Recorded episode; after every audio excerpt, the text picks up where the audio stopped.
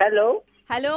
কে বলছো আমি মশাদের অ্যাসোসিয়েশন থেকে বলছি কে বলছো আরে আমি মশাদের ইউনিটি অ্যাসোসিয়েশন থেকে বলছি এই অ্যাসোসিয়েশনের জেনারেল সেক্রেটারির তরফ থেকে আপনার নামে কমপ্লেন এসছে ম্যাডাম কি বলছেন কোন অ্যাসিস্ট্যান্ট থেকে আরে মশাদের মশাদের ইউনিটি অ্যাসোসিয়েশন কিসের কমপ্লেন এসছে আরে আপনি নাকি মশাদের মেটার্নিটি ওয়ার্ড ধ্বংস করে দিয়েছেন আর শুধু তাই নয় মশাদের বংশ করব ধ্বংস এই মন্ত্র নিয়ে নাকি আপনি রোজ আপনার বাড়ি এবং আশেপাশে পরিষ্কার করে চলেছেন আপনি কি খেতে গেছেন না আপনার মাথার দোষ চোখ আছে আরে আপনি ভদ্রভাবে কথা বলুন এরকম অভদ্রভাবে কথা বলছেন কেন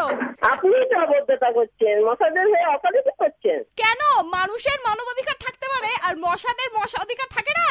এই ফোনটা রাখুন মাথা খারাপ করবেন না না না না না না না না ফোনটা কোথায় রাখছেন দাঁড়ান মাথা খারাপ এখনো বাকি আছে এই সকালবেলা উঠে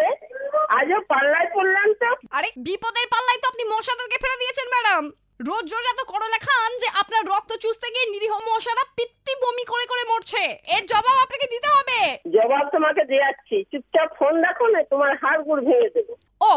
এক তো আপনি মার্ডারের পর মার্ডার করে চলেছেন মশাদের তারপরে আবার আমার হাড়গোড় ভাঙবেন আপনি তো ক্রিমিনাল হয়ে গেছেন ম্যাডাম বেশ করেছি আমি ক্রিমিনাল হয়েছি এখন ফোনটা রাখো না পুলিশে ফোন করছি আরে আবার পুলিশ এলো কোথা থেকে এখানে মশা আছে আমি আছি আপনি আছেন এখন ফোনটা রাখো না পুলিশে আমি ফোন করছি